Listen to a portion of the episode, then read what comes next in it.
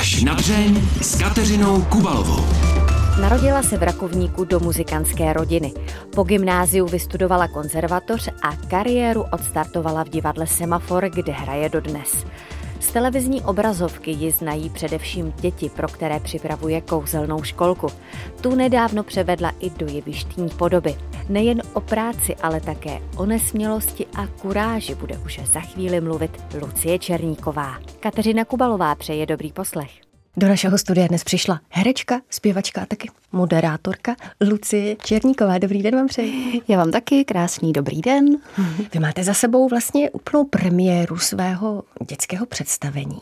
Jaká byla? Jak se vám to povedlo? Jaký z ní máte dojem? ano, je to tak. Byla to tedy vlastně spíše veřejná generálka, ale je pravda, že jsme to hráli poprvé před eh, lidmi. Byla to taková kouzelná školka převedená na jeviště s Františkem a s Filipkem, což jsou dva další protagonisté, tedy plišoví kouzelné školky a myslím, že se to povedlo. Máme na to hezké kladné ohlasy. Strávili jsme s tím hodně času v poslední době. Bylo to poměrně hodně náročné, takže jsme šťastní, že jsme to zahráli, dohráli do konce a těšíme se na další reprízy. Co vás vedlo k tomu rozhodnutí najednou převést tu školku z té obrazovky na to jeviště a začít dělat ještě něco dalšího, jiného trošku? Vedla mě k tomu vlastně poptávka různých pořadatelů, kteří se ptali, jestli nemám nějaký pořad, já jsem už jako jezdila třeba s písničkovým pořadem, ale měla jsem touhu jakoby vytvořit něco i divadelního, něco,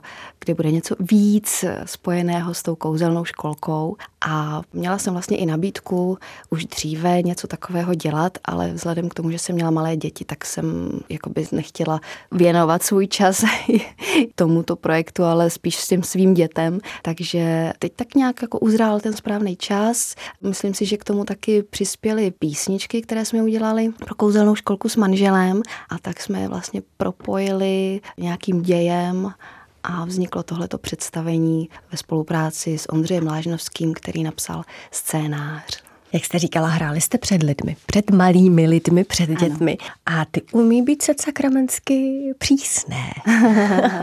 je to náročné publikum, je to ano, tak? Ano, je to tak. Člověk musí být připraven na všechno. na všechny možné odpovědi, výkřiky, ale zase já mám ráda ty děti a tu jejich bezprostřednost, takže myslím si, že mě tak nic eh, nevyhodí a naopak se těším, jako co vzejde taky z jejich strany. Bereme to do hry. Koho máte vlastně radši v tom hledišti? Ty prcky, kteří vám to opravdu nedají zadarmo, anebo dospěláky třeba v semaforu nebo na nějakém muzikálu? Tak eh, to nemůžu takhle rozhodnout, to by byla Sofína volba. Já mám samozřejmě ráda publikum vždycky, které eh, jak si odpovídá tomu kusu. Hlavně nejradši mám ty diváky, kteří se baví, kteří přišli opravdu se bavit a ne třeba nějak jako posuzovat nebo kritizovat. A je to vždycky radost se podívat do těch jejich tváří na konci třeba představení v semaforu, když vidím, jak jsou lidi zrelaxovaní, odpočatí, když vycházíme z divadla a oni vlastně děkujou nám za ten zážitek, tak eh, co víc člověk může přát, no. Hmm. to je ta největší satisfakce. Co na představení baví diváka, to si tak nějak dokážu představit. Zkuste mi popsat co baví herečku na tom stát na jevišti a teď být v nějaké roli a něco tam předvádět. Co na tom člověka baví opravdu nejvíc? No, já si myslím, že ho baví právě to, že může něco sdělit těm lidem a že cítí v tu chvíli, jak oni jakoby na to reagují nebo jakou mu dávají zpětnou vazbu. Když se zasmějou, že jo, tak člověk taková, tak se pobavili, tak eh, to herci prostě dodá energii dál hrát a vydat ze sebe ještě třeba mnohem víc, co ani netušil. S kouzelnou školkou už jste spojená pěknou řádku let. Co vám dala? Kouzelná školka, já jsem tam začínala vlastně jako faninka, jako hlas faninky a v tomhle směru mi dala jaksi možnost se rozvíjet v tom verbálním dětském projevu. Navázalo na to spoustu dalších třeba dubbingů, animovaných postaviček a tak dále. A potom později po letech přišla nabídka vlastně i před kameru a dalo mi to opravdu obrovskou paletu možností zahrát si spoustu rolí. Eh, já jsem tam v podstatě v každém díle mám nějaký převlek, různá zvířátka, různé pohádkové postavy, různé, já nevím, živly, neživé prostě předměty. Takže takovou jako hravost do života, že si to mohu dovolit i jako v dospělém věku. si takhle zablbnout jako malé dítě.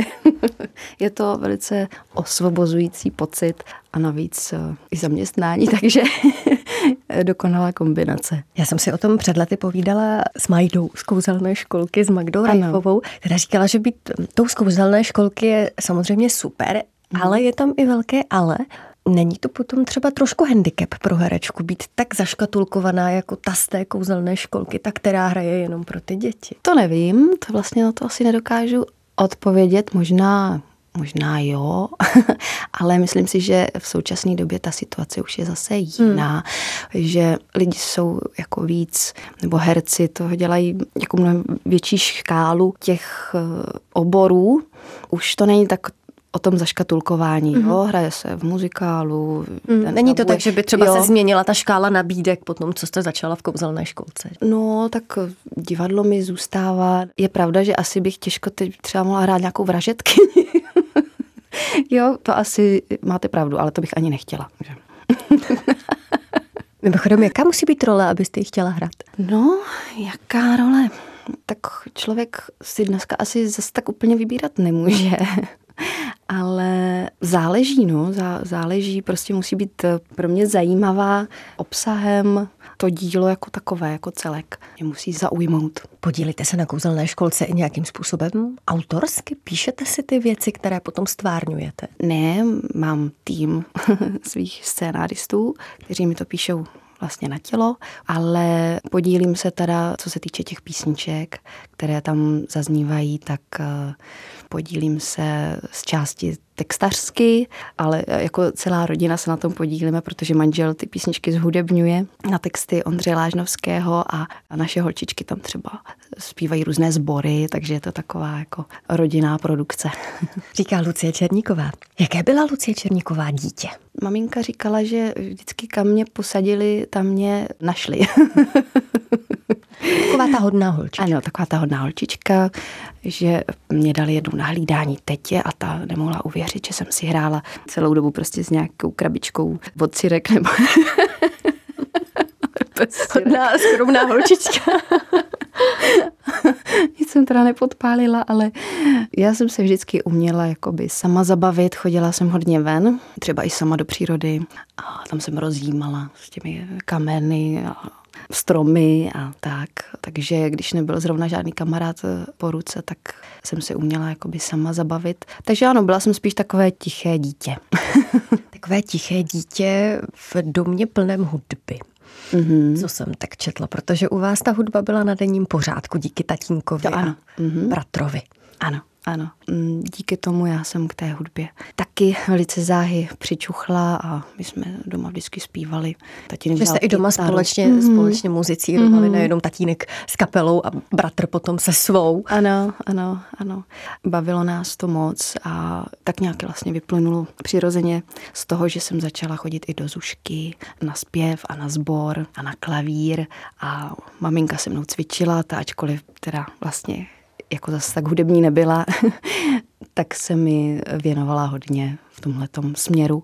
Vysedávala se mnou u toho klavíru, abych to všechno jako pěkně nacvičila. A měla jsem tam tu podporu. Takže když jste jim potom řekla, že z vás bude herečka, pospěvačka, tak mm-hmm. jim to bylo jasné, že s tím počítali. Ano. Vy jste si to ale vlastně malinko zkomplikovala. Vy jste šla nejdřív na gymnázium mm-hmm. a pak teprve na tu mm-hmm. konzervatoř. Ano. Proč? No, já jsem vlastně zpětně ráda. Já jsem se v těch 14 nebo 15 letech ještě vlastně necítila na to mm. odejít eh, do Prahy z Rakovníka. Nedokázala jsem si to představit a myslím, že to gymnázium mi dalo hodně v tom smyslu, že jsem se naučila se hodně učit, naučila jsem se té disciplíně a teprve až potom asi jsem jako psychicky nebo tak jako vyzrála k tomu se vlastně odpoutat eh, od toho zázemí doma a jít do té Prahy a ta konzervatoř už potom pro mě opravdu byla procházka růžovým sadem, vysněná škola, kterou jsem si naprosto užívala. A viděla jsem na těch mladších spolužácích, kteří šli třeba po té základce, že to pro ně byla až příliš jako možná svoboda, kterou třeba už neuměli jakoby pojmout, takže půlka ročníku vlastně po prvním ročníku skončila, mm-hmm. jo, že, že byli odejti. A já jsem si toho uměla jakoby víc vážit a taky jsem tam už neměla ty odborné předměty, takže to bylo fakt hmm. za odměnu. Teda ne odborný, ty, ty jako čeština, dějepis, takové ty, že jo, to už jsem měla Jasně, už se tam řešil jenom ten No, no, no, jenom ten Jste měla potom už jasno, jestli budete tím hudebním směrem, anebo hereckým? Nebo ne, jste od jak eh, to chtěla mít propojené? Jak to bylo? Já jsem to jako jasné neměla, ono se to vždycky tak právě vykrystalizuje, jak člověk, kde se eh, nachomítne a co mu kdo nabídne. Toužila jsem po obou směrech a ono to tak přicházelo, no, celkem vlastně na přeskáčku. Já jsem absolvovala hudební konzervatoř, zpěv a hudba v mnoha divadlech samozřejmě propojená s herectvím, takže moje první angažma bylo že jo, v divadle Semafor, které na hudbě a na poezii stojí. Vy jste tak hezky říkala, podle toho, co se nachomítlo, ale vy jste tomu nachomítnutí v tom semaforu konkrétně docela dost jako pomohla. Pomohla, pomohla. Ano, to je pravda. Já jsem napsala dopis panu Suchému. Vám bylo nějakých 16? 16 let, ano. To byla ano. docela odvážná na tu holčičku, co se dělá s těmi sirkami někde v koutu. ano, ale zase jsem nevěděla jinou možnost, jak jakoby o sobě dát vědět. A ono tak zase při tom psání toho dopisu, že jo, tak člověk na vás tak jako nevidí, není to... to, to, to se dá přežít. Na telefonách to nebylo. Na telefonách to asi nebylo. A tenkrát ještě byly tyhle ty cesty běžné.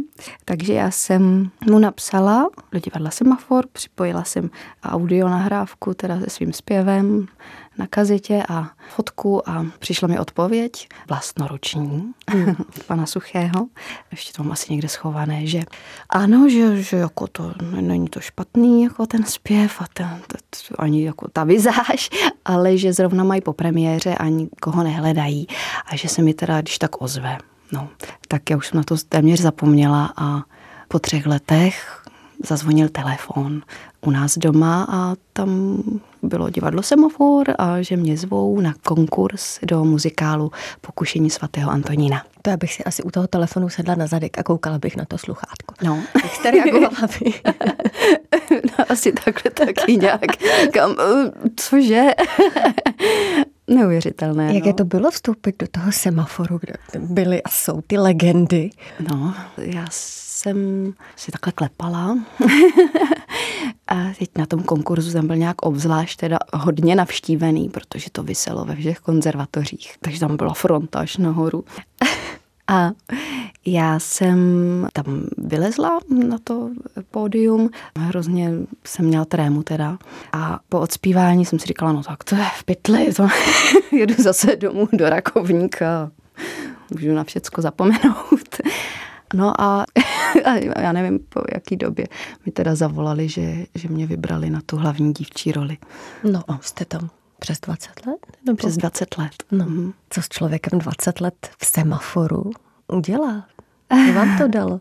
Jako já jsem tam hrozně, hrozně ráda a měla jsem samozřejmě i možnosti hrát v jiných divadlech a tak, ale ten semafor je pro mě prostě taková moje divadelní rodina. A dává mi to prostě takové zázemí a vždycky tam byla pohoda. Jo, a tím, jak to divadlo je specifické mm. a jde tam hlavně o humor a o legraci a o jakousi taky civilnost, tak eh, pro mě je to prostě eh, srdeční záležitost. Já jsem tam měla dokonce i jakoby svatbu, nebo ne přímo ten obřad, ale potom svatební mejdan, jak se to říká oslava. Seznámila jsem se tam se svým mužem dokonce, nebo ne seznámila, ale na mém absolventském koncertě jsme se tam zblížili vlastně a datujeme takhle k tomu absolventskému koncertu v semaforu naše chození takže, takže je to tak jako protkáno mým životem profesně i osobně. Váš život je propojený nejen tím divadlem, hraním, ale taky pochopitelně tou hudbou. Jaká hudba je vašemu srdci nejblíž? Co máte ráda? Pokud jde o to, co já si ráda nejradši zpívám, tak je to jednoznačně swing a big bandy a velký zvuk. To prostě miluju. No. Já jsem k tomu vlastně přičichla na konzervatoři Jaroslava Ješka, kde jsem se šťastnou nějakou náhodou dostala do Big Bandu jako zpěvačka a měla jsem tu možnost pod vedením pana dirigenta Bohouška Wolfa absolvovat spoustu jako koncertů, vystoupení swingových festivalů a vlastně jazzové kluby jako Reduta, kde na vás dýchá ta atmosféra toho, že tam kdysi hráli ti slavní jazzmeni takže to je moje srdcovka a když mám tu příležitost a osloví mě nějaký big band, jako třeba teď v současnosti je to big band eh, Petra Svobody, Sexy Girls Big Band se to jmenuje, tak mám vždycky ohromnou radost a je to pro mě výzva zase zdolat nějakou pěveckou horu. Vy jste před lety v rozhovorech hodně mluvívala o tom, že byste eh, ráda, nebo že přemýšlíte i také o solové dráze mhm. pěvecké, mm-hmm. dávala jste si do šuplíku texty a písničky. Mm-hmm. Jsou tam pořád? Pořád si na to myslíte? No, tak uh, není to jednoduché, tahle ta mm. cesta a Nevím, no, už asi nemám takové ambice vydávat vyloženě na solovou dráhu. V šuplíku máme věcí ještě spousta, ale přiznám se, že na to není čas. Hmm. Jo. Nicméně jeden single už jste s manželem dohromady mm-hmm. dali před ano. lety, nějaký rok ano, 2018 ano. to ano. byl. To jsem byla po druhé těhotná. tak ještě bylo trochu víc času. Ale dali jsme ho dohromady, natočili jsme k němu i klip. A jmenuje se Plout ve dvou, což mělo takový jako i symbolický význam, protože i když to tam ještě nebylo znát, tak v tom videoklipu už jsem byla těhotná. Vlastně jsem si jako plula ve dvou, jakože dva v jednou. Jak jste se v tom cítila v té v podstatě popové záležitosti? Vysvingařka? Ano, ano, ano. No tak bylo to pro mě zase další dveře, kam jsem jaksi vkročila a vyzkoušela si to. Je to jiné, ale napsala jsem si ten text, takže zase to pro mě bylo víc jako to moje dítě, mm, to moje mm, mm. vlastní. No. Mimochodem ta mateřství, vy mm. máte děti dvě. Jak to vás ovlivnilo? Jen v pracovním, ale i v tom osobním životě, v prožívání těch mm. No ohromně. Myslím si, že jsem teď jako úplně zase jiný člověk, ne úplně jiný člověk, ale jako dost. to mateřství, to je podle mě, to je vysoká škola života. Pro mě teda. A kdy se učím každým dnem jak být eh, pro ty děti prostě ne co nejlepší mámou, jako zase se tím samozřejmě nechci stresovat, ale je to úplně něco jiného. Člověk vlastně, nebo já mám ty děti vlastně v popředí a už e, nemám čas se tolik jakoby zaobírat e, sama sebou a je to tak dobře. No, myslím si, že prostě teď je takové období, kdy děti jsou na prvním místě. Je u vás doma na pořadu dne otázka, že ty děti mají mámu pro sebe, ale občas se oni musí dělit s těmi ostatními dětmi, mm-hmm, které mm-hmm. mají tu Lucku. Nežárlí? tak já si myslím, že, že ne já je kolikrát beru sebou a na natáčení nebo na to představení, takže oni mi spíš fandí a jsou mi jako podporou, protože jsou u toho, když to vzniká, když já se učím na ty představení nebo na to natáčení, tak, tak třeba ta starší to už umí číst, tak eh, to se mnou vlastně jako si zkouší, jo, několikrát se mnou i stála na tom jevišti, že zpívala a tak, takže oni spíš mě eh, vlastně dávají takovou takovou podporu i psychickou a, a říkají mi, co je dobrý a co míň. takovou zpětnou vazbou jsou pro mě. No, ale že by žárlili, to, to jako, to si myslím, že ne. Zase, zase to není tak, že bych byla pořád jako, eh, jo, že by to bylo tak výrazný, že bych byla pryč a u jiných dětí. Třeba když jste někde venku společně, jestli se na vás nevrhají hmm. nějaké cizí děti. Jo, jo, jo, jo, jo, jo, jo, jo, to, to se někdy stává, no, tak to, to tak to Sofinka opravdu, tak jako to se tomu směr, máme, no to je, teda. jsou pro vás, předpokládám, vaše holčičky, jsou to dvě? Holčičky dvě, ano. Se. E, I inspirací třeba, když tvoříte tu školku, dáváte ji dohromady. Tvoří hmm. se vám pro jiné děti lépe, když máte ty svoje vlastní? No, rozhodně, rozhodně, protože tak člověk už jako víc rozumí tomu dětskému světu. Já třeba, když dělám tu faninku, tak úplně si promítám ty reakce těch svých holčiček do reakcí té faninky a to vlastně že faninka jsou vlastně takové no, no, no, holčičky. takové vlastně moje holčičky, protože někdy úplně jako, jako kdybych slyšela ty svoje holčičky, tak to tam přesně jako dám tu intonaci a naše paní dramaturgině to jako oceňuje a říkám, no to těma dětma, víš, jak... Takže určitě. Musíte doma někdy mluvit jako faninka? Ne, ne, ne, ne, ne. ne to, to ne. Pohádku od faninky. Pohádku od faninky ne, ale jsou rádi, když jim čtu takže to mě jako baví, že vždycky před spaním čteme pohádky a nebo nebo něco i už teď nějaký jako romány pro mladé, pro tu starší, teď čteme takové jako dobrodružní knížky. Takže to mají moc rádi, tak eh, se jim snažím vlastně tímto způsobem i část toho svého nějakého umu předat v soukromí. Spousta herců mi tady říkala, že hraní umí být i hodně terapeutické, mm-hmm. že na jevišti člověk zapomene i na to, že uh, má bolavou mm. nohu nebo duši. Máte podobnou zkušenost? Ano, ano, je to tak. Je ještě vlastně takový speciální prostor, kde najednou čas běží jinak. Jo. Teď eh, vlastně ty lidi, když jsou dobře naladění, tak vám dokážou tak zvednout náladu kolikrát, jo, člověk unavený. jako říká, ježiš, jak já to dneska zvládnu a vstoupí tam a v tu chvíli prostě do něj věde taková jako speciální energie, kdy se tam může vlastně jako projevit i nějaký ty svoje, jo, transformovat to prostě, mm-hmm. to, svoje nějaký třeba naštvání nebo co měl, nebo prostě může to promítnout i, může to zužitkovat i v té roli. A pro mě osobně to je vlastně terapie v tom, jak jsem právě mluvila o začátku, o tom nesmělém dítěti, že je to jakoby terapie toho, že jsem taková byla. tak tím, že jsem se stala herečkou, tak si tím vlastně jakoby léčím tu nesmělost. Protože když přijdu na jeviště, tak samozřejmě tam to musím jakoby přednést, předat a zapomenout na všechny nějaké jako osobní trable nebo, nebo pocity a je to osvobozující. No. Jaké máte sny? Já mám sny, aby všechno jako plynulo tak nějak eh, v klidu, aby jsem všechno zvládala v klidu, bez stresu a všechno se tak bylo jako propojené, ať už rodina, to zaměstnání a aby jsem vlastně uměla si užívat eh, vlastně jako každý chvilky, no, jako